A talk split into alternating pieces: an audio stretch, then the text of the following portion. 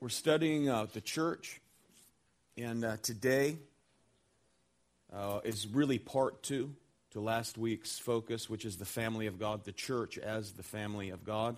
So, if you would open to 1 Peter chapter 2. 1 Peter chapter 2. I want to read verses 4 through 10. 1 Peter 2, 4 through 10. Let me open in prayer. Heavenly Father, we thank you for this beautiful morning. We thank you for this Lord's Day gathering, for a building in which we are able to meet, um, for a people um, anticipating and looking forward to um, lifting up the name above all names. Bring them safely, we pray, and may we um, do just that um, worship corporately as your body of our head, the Lord Jesus Christ. It's in his name we pray. Amen. Verse 4 As you come to him, a living stone, rejected by men, but in the sight of God, chosen and precious, you yourselves, like living stones, are being built up as a spiritual house to be a holy priesthood, to offer spiritual sacrifices acceptable to God through Jesus Christ. For it stands in Scripture Behold, I am laying in Zion a stone, a cornerstone, chosen and precious, and whoever believes in him will not be put to shame. So the honor is for you who believe, but for those who do not believe, the stone that the builders rejected has become the cornerstone and a stone of stumbling and a rock of offense. They stumble because they disobey the word as they were destined to do.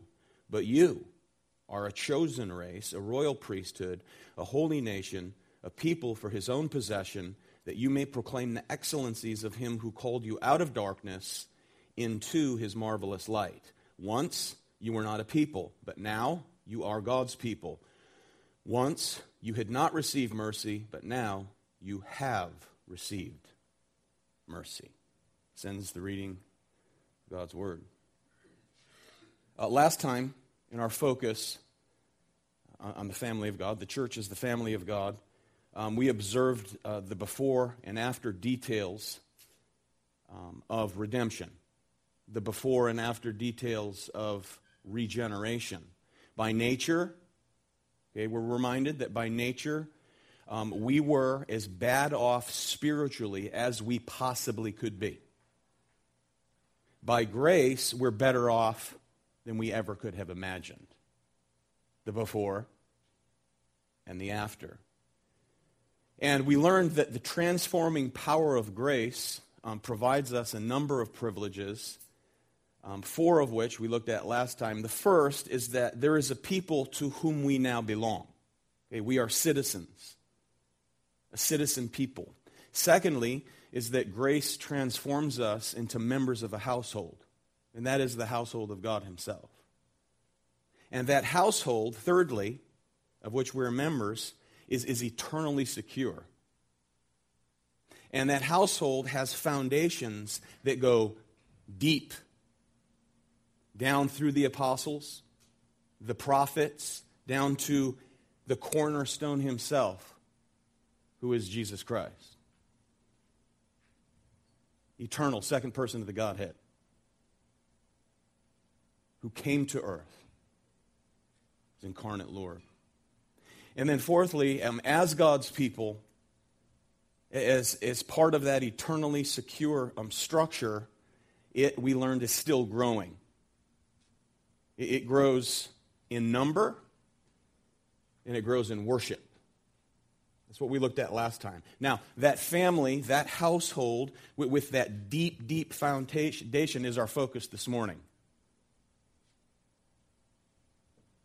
So as to see our heritage, so as to see our legacy as God's family. Okay, that's what we're after this morning. We have a legacy, we have a heritage. But do we, as God's people, understand our heritage?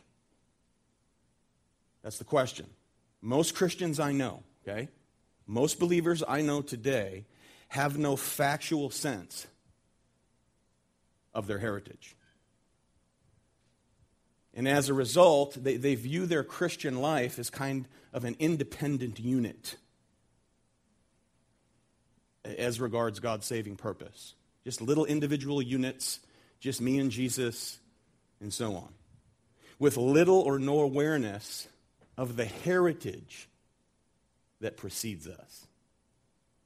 That's our focus. So, as members of the church, it's very important that you understand not merely who you are, but who we are. You're not an afterthought. You're not a parenthesis. You're, you're not um, chosen according to God's plan B, as though plan A failed. You have deep roots, and you belong to a people to whom God has made promises from the very beginning. That's your history. That's your legacy. A long line. Now, um, to our detriment, and I believe to our own embarrassment, Christians have often regarded the Bible as a compilation of two books, right?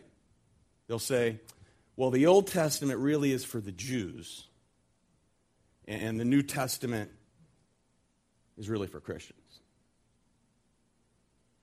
True or not true? Thank you. Not true. The Old Testament is our book. The Old Testament is your book. The Old Testament records our story, setting forth the history of our family. Word. God's family. Which makes the God of Abraham, Isaac, and Jacob our God and therefore makes Abraham, Isaac, and Jacob our forefathers. Amen? That's what the Bible is. The Bible is the record of redemptive history.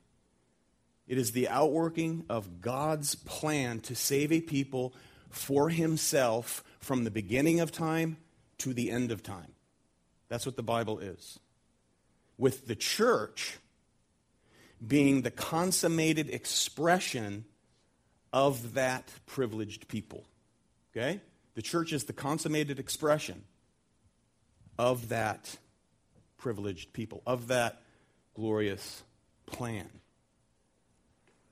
Privileged to, to know who we are and privileged to know why we are who we are. Okay? And that's defined for us right there in 1 Peter 2. 1 Peter 2 explains who we are and why we are who we are. And we see there um, the, the, purpose for which um, we are here. So let's look at it. Let's look at verse 9. And notice, okay, but you are a chosen race, a royal priesthood, a holy nation, a people for his own possession, that you may proclaim the excellencies of him who called you out of darkness into his marvelous light. Now, the you there is not singular, as though he's talking to an individual. It's plural. He uses the plural you, you all. You all. Okay, so who then is the all? Go back to chapter 1 verse 1. His introduction. Now, this introduction is a mouthful. Notice. To those who are elect, exiles of the dispersion in Pontus, Galatia, Cappadocia, Asia, and Bithynia, according to the foreknowledge of God. That, that, that is not, foreknowledge there is not to foresee, but to foreordain according to the foreknowledge of God the Father, in the sanctification of the Spirit, for obedience to Jesus Christ and for sprinkling with his blood. Okay, notice there the connection to the Trinity. So he's addressing those who are followers of Jesus Christ, Christians in the full New Testament sense, if you will. Okay? However, notice in identifying the people to whom he's addressing, he hints at something here that he in, intends to develop in chapter 2. After referring to them as God's elect, he, he follows up with that phrase, exiles of the dispersion, which is a technical term used at that time to refer to Orthodox Jews who lived where? Outside the land. So Peter picks up on that phrase and he applies it to first century Trinitarian Christians who are, who are the successors to and fulfillment of the people of Israel. Okay? So the but of verse 9 serves as this uh, statement of contrast. Okay, so in light of Old Testament prophecy, God is building a new temple. Okay? He's building a new temple in which sacrifices of worship will be offered to God. But there's a profound difference between the Old Testament temple and the New Testament temple. And the difference that distinguishes the final form of this temple as compared to the one that stood in Jerusalem is the materials that are being used. In here, it's not stone and mortar. It is what? People. People. His materials now, living stones, people. Notice verse, back to chapter 2, verse 4. As you come to him, okay, he, Jesus, him, a living stone rejected by men, but in the sight of God, chosen and precious. You yourselves, like living stones, are being built up as a spiritual house, to be a holy priesthood, to offer spiritual sacrifices acceptable to God through Jesus Christ. He's the cornerstone, right? So Jesus, he's the cornerstone. So I just say this friendly, in a friendly way. If you're waiting for some stone temple to be rebuilt in Jerusalem, you're going to be waiting a long time. a long time. God's plan has been consummated in Christ, the cornerstone. We are the temple of the living God. Amen? We are the temple. And, and notice, this is not a novel idea. There were several Old Testament prophecies of a coming stone that would occupy the supreme place in God's new temple, this cornerstone. A stone that would elicit two contrasting responses. Verses 6 through 8. For it stands in Scripture. Okay, that's the Old Testament. That's what he's referring to. Behold, I'm laying in Zion a stone, a cornerstone, chosen and precious. Whoever believes in him will not be put to shame. Whoever does not will be put to shame. So the honor is for you who believe, but for those who do not believe, the stone that the builders rejected has become the cornerstone, a stone of stumbling, a rock of offense. So Peter's point, quite simply, is that God's stone divides people, right? Jesus separates people. Jesus said, I did not come to bring peace, but a sword to divide the father from his son. So on. That's what the gospel d- does. And notice, believers uh, attach themselves to, to this stone where together they form this temple as living stones in worship as a living structure. In Christ, joined together, it is again a people structure. So here, P- Peter's referring to God's gathered people, people as his new temple.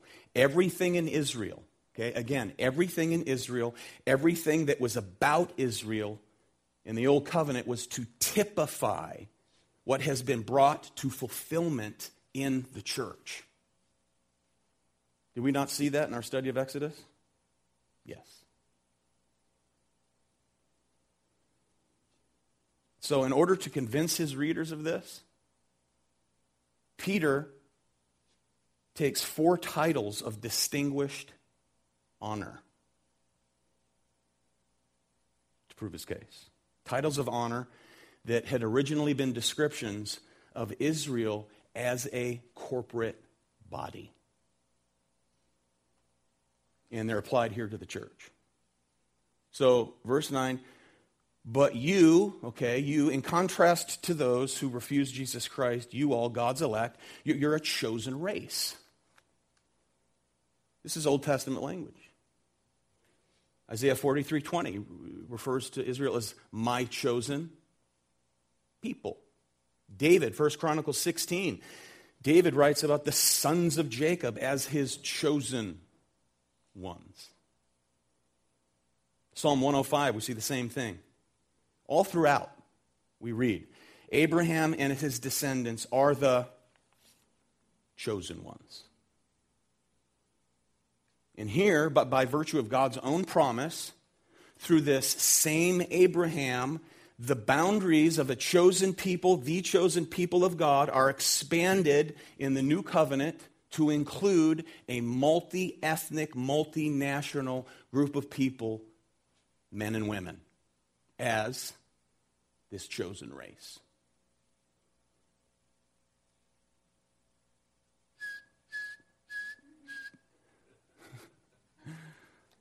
From out of every tribe tongue, and nation. So the church then is the exponential fulfillment of Israel, not separate from Israel. What does Galatians tell us? Those who believe are children of Father Abraham, sons of Abraham. Okay, now last time we looked at Ephesians 2. Look at it, verse 11. Remember that you at one time, okay, that at one time you Gentiles in the flesh, called the uncircumcision by those who've been circumcised by hands. Verse 12, remember that you were at that time separated from Christ, alienated from the commonwealth of Israel, strangers to the covenants of promise having no hope and without God in the world. But now, verse 13, in Christ Jesus, you who once were far off have been brought near by the blood of Christ. What's Paul saying? Quite simply, all those covenants God made with Israel, guess what? They're now your covenants. They're yours. That's what he's saying. The, writers of, the writer of Hebrews, Hebrews chapter 8, talking about the gift of the new covenant, right? Hebrews 8, talking about the gift of the new covenant, quoting right out of Jeremiah 31, says, This is the new covenant I'm going to make with the house of Israel, with the house of Judah, and then he applies it to the church. Can I get an amen out here? Amen, amen. To the church. That is to say, God's covenant with Abraham, God's covenant with Abraham is our covenant. God's new covenant promise to Israel is our covenant. Israel's Messiah is my Messiah, our Messiah.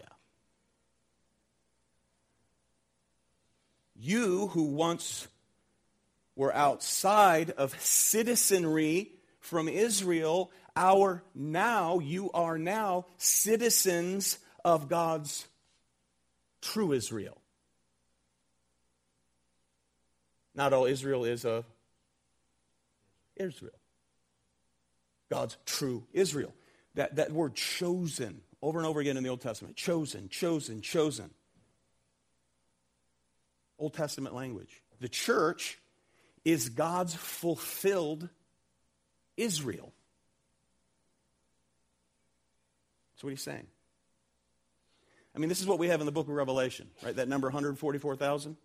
If you notice there, John heard, John heard 12,000 taken from each of the 12 tribes of Israel. Symbolic language, right? Symbolic language as regards the totality of God's elect. So he says 144,000 from the 12 tribes, 12,000 out of each of the 12 tribes. He says, That's what I heard. But when I looked, what did I see? I saw a people from every tribe and every tongue and every nation, God's elect people, his true Israel.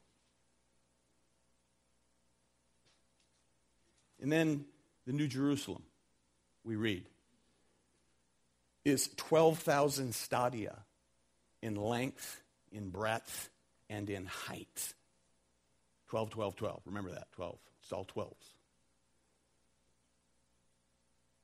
As we move on. So, as the church, in, in God's chosen people, because we're chosen, chosen, chosen, chosen, it reminds us of our connection to the Lord Jesus Christ, who is the chosen one. So, in context of 1 Peter chapter 1 and chapter 2, that's what Jesus is referred to. Notice 1 Peter 1, verse 20. He was foreknown, chosen, before the foundation of the world, but was made manifest in the last times for your sake. 1 Peter 2, verse 4. As you come to him, a living stone rejected by man, but in the sight of God, chosen, precious. Verse 6, chapter 2, a cornerstone, again, chosen and precious. So, a, a chosen people, according to the sovereign election of God, and we're in the chief cornerstone, who's the chosen one. Why did God choose us? For the same reason he chose our forefathers. The answer, you know what it is? Because. Because. Deuteronomy 7, verse 7. It was not because you were more in number than any other people that the Lord set his love on that the Lord set his love on you and he chose you. For you were the fewest of all people, but it is because the Lord loves you. Because. I'm glad for that because. Our, our salvation is entirely of God, motivated by the love of God. That's what Scripture, that's what Scripture says. Our salvation is all of God, motivated by the love of God. So, together, along with those who are identified in the Old Testament as God's true Israel, we share the same paternity. We have the same Father who set his love on us because. Because. And as such, we are, notice, a, a royal priesthood, back to uh, uh, 1 Peter 2, a royal priesthood, a holy nation, a people for his own, what? Possession. Look at Exodus 19, verse 6. This is Israel in the wilderness. You shall be to me a kingdom of what? Priests and a holy nation. So Peter takes this concept he, he uses the term royal priesthood for the church to understand itself as the fulfillment of God's design for Israel. As a priesthood, notice, belonging to the king. Get that? A royal priesthood, a kingly priesthood. It's the king's priesthood, a royal priesthood. So the very designation given to Israel in the wilderness is now ascribed to the church as a body, a priesthood. And priesthood implies nearness to God. Amen? Priesthood it implies access to God. I mean, they're the ones that went into the tabernacle. So there was a special league of priests, but yet he refers to the whole nation as priests. And now, here, the church is priests. So the privilege of, of new Israel brings with it far greater intimacy than old Israel ever could have imagined. Because of the king and priest who came. Prophet, priest, and king, our Lord Jesus Christ. Prophet of all prophets, priest of all priests, the great high priest, the last prophet.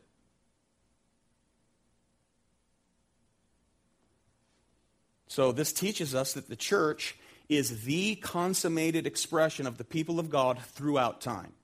That's what we are. The consummated expression of a people from throughout time. And, and, friends, this is not some wild allegory, okay? This isn't some wild, crazy allegory in, of the scriptures. Remember, it's, it's Jesus who taught Peter and the other apostles how to rightly interpret scripture. This is what we see.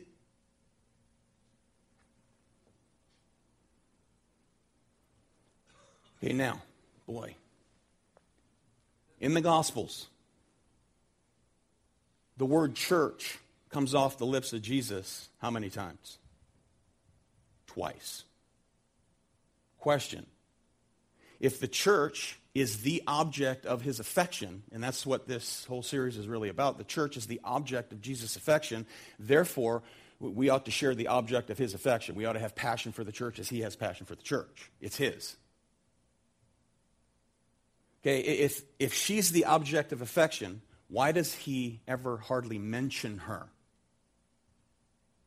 by name? It's simple. Because he did not regard the church as something radically disassociated or different from what had become, what, what had come before her. A nation of people. Amen? When he announced, I will build my church, he was not introducing something altogether new. He's consummating something. We're not distinct from Old Covenant Israel as the church, totally separate from Israel. Wrong. As a matter of fact, as I go through this, you can check with our Greek scholar back here. Shawty's here. The term church, as we know it, is often used in the Septuagint, the Greek translation of the Old Testament, in reference to guess who? Israel. The word translated as church in the New Testament is the word ecclesia, which is where we get the English word ecclesiastical. The word is formed from ek, meaning out of or away from, and kaleo, meaning to call. Right? The called out assembly. Who does the calling? God. God does the calling. So it's no mistake then that ecclesia is also translated as assembly, also translated as congregation. The, the, the Hebrew word kahal, is translated into English as assembly, congregation. We made reference to that back um, in Exodus chapter 12, verse 6. So a number of definitions of, of kahal are identical to those of ecclesia. So is it wrong to call is it wrong to call the Old Covenant people of God his church? No. People get all tripped up about that. So, what, what made Jesus' declaration so fresh was not the newness of it.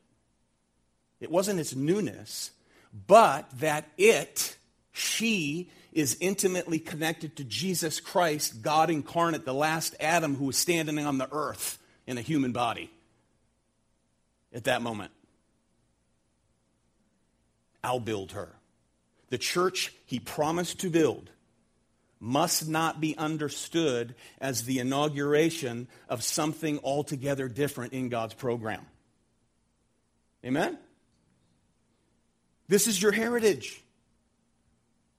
This is your legacy. She is in substantial continuity with the old covenant people of God. When people miss that, they misread Scripture. We've been, trying to do this for 10 years to teach people how to read the Bible. That's why we, we preach as we do. We, we, we, we preach ex- expositionally, and we, we, we come to learn this out of the gate. And that is that the Bible, first and foremost, is God's book that tells a story. Okay? A grand narrative, one grand story made up of numerous little stories. Amen? Many narratives that, that, that serve as sub, subplots to one grand narrative, one grand story. And that is God saving a group of fallen, sinful individual people. And he makes them one.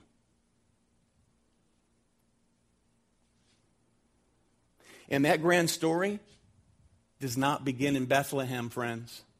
Okay? That grand story begins in the Garden of Eden. When God covered Adam and Eve's what? Shame. Good for you.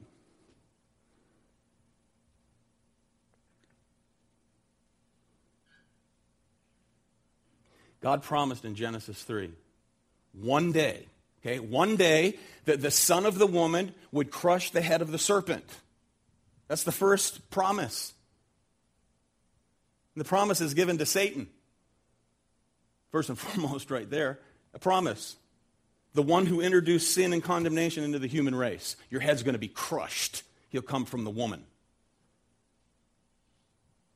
After some time, God calls a man, Abraham, out of idolatry. Is he Mr. Holy Man? No, God made him holy. God set him apart for his good purposes. Calls him out of idolatry, through whom he would make a great what? Nation. And through him, the Lord said, all the nations of the earth will be what?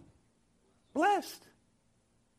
And that story advances 400 years later when God has a large number of his people in an incubator called Egypt as slaves for 400 years. He calls them out of slavery, he calls them out of Egypt as led by Moses, and then God enters covenant with them.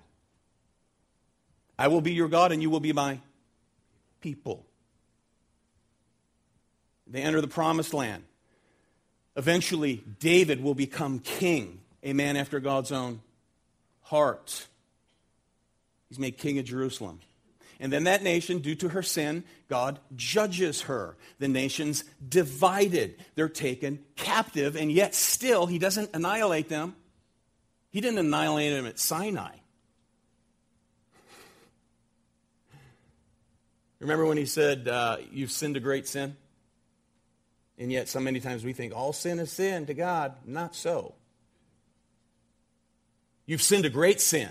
In Moses, I'm just going to start over with you. I'm going to wipe them out. And then he, he, he intercedes for them, foreshadowing our intercessor, the intercessor, Jesus Christ. So he spares them. God, in his grace, does not destroy his people, he chastens them. So they're taken into exile. And then God sends his prophets to, to renew God's claim on Israel. These are my people. So he sends his prophets, promising to bring them back from the what? Ezekiel's vision?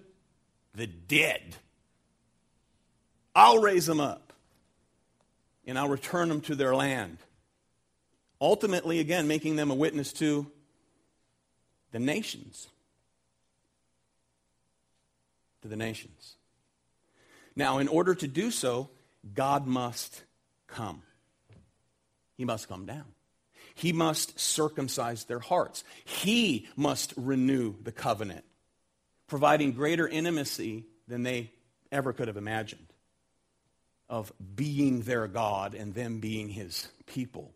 And then, the, the dawn of fulfillment of all that breaks into history as Jesus comes, not merely as promised Messiah, not merely as David's greater son, but as Emmanuel, God with us.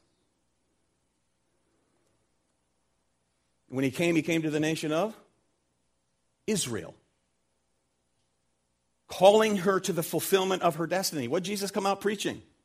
The time is fulfilled. The time of expectation. I'm here. That's me. The time is fulfilled. The kingdom is, that's been promised throughout the ages, it's at hand. I'm the king. The time is fulfilled. The kingdom is at hand.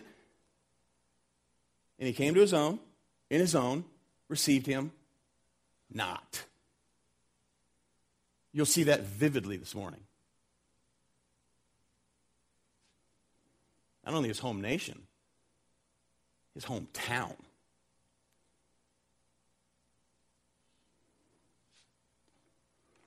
But there were some within that nation who did respond by faith. God always had a remnant, i.e., true what?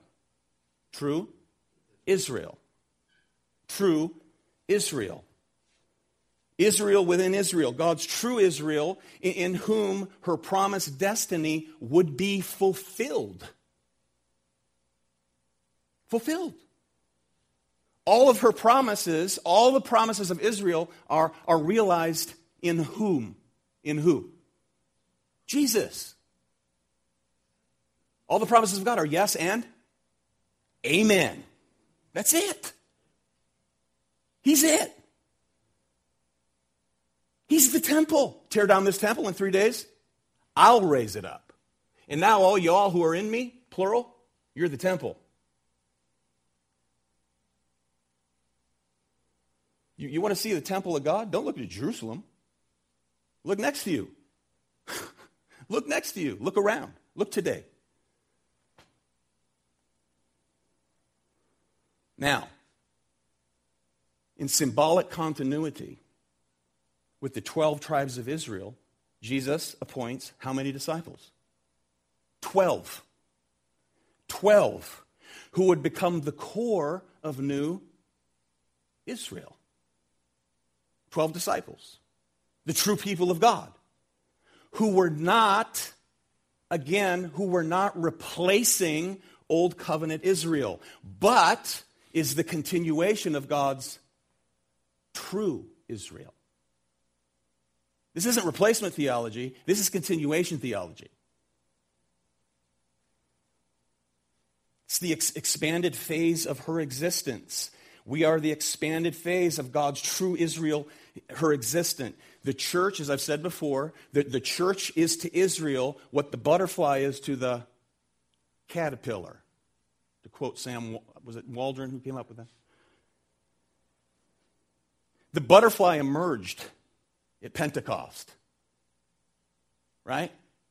It sprang forth from its cocoon when the Spirit of God was poured out.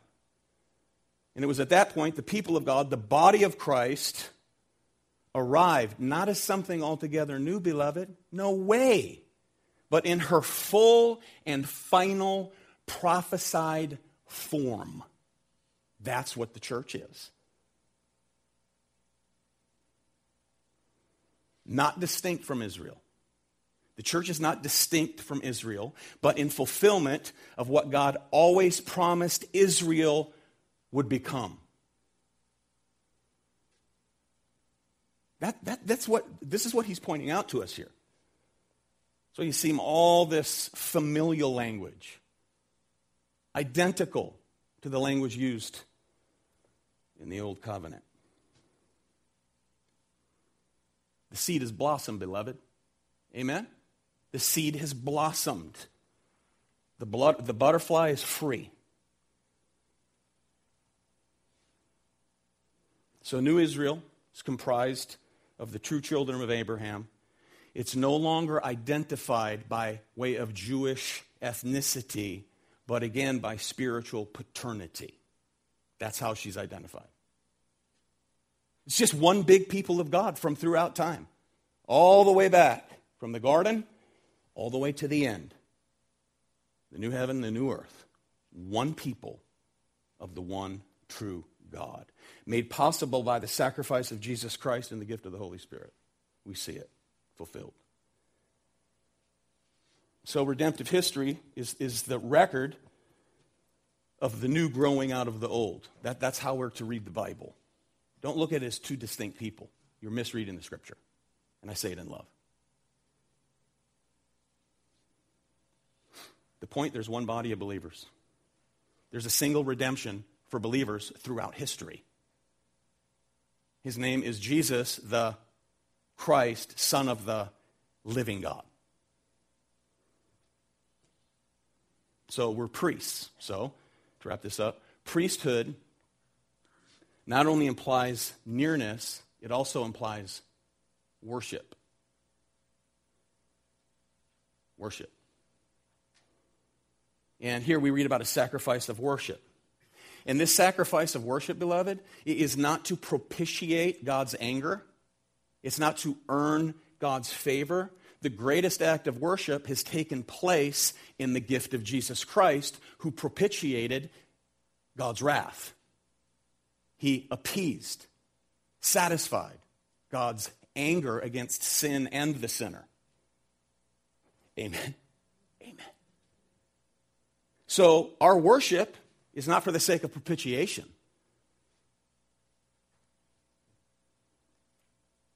It's in response to that propitiation. God sent Jesus to, to propitiate for Abraham, Isaac, Jacob, David, Esther, you, and me. So, guess what? You know what that makes David, King David? Your brother. Queen Esther, your sister. Yeah.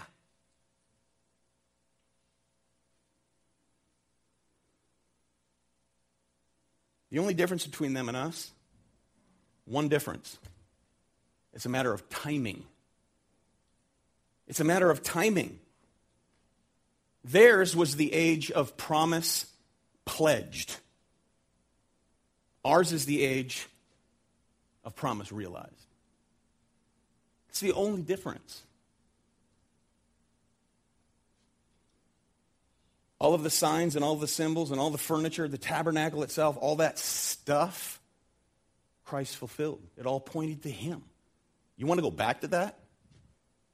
If we're two different people, two distinct people, and to go, go build something that is symbolic of the one true temple? Are you kidding me? If you think that we're two distinct people with two distinct plans, then you'll think that. Why do I say that boldly? Because I've been saying it for 10 years. We have to get this.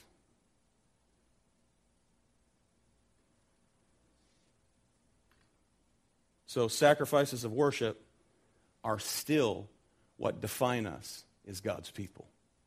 That's what we're here to do today, right? A sacrifice of worship, an offering to the Lord who's been propitiated, satisfied through his Son head of his what? Church. His called out ones. Abraham saved by looking forward to that head. We're saved looking back by faith to our head and worshiping him this morning. So here's our purpose, and we do this now in the age of fulfillment.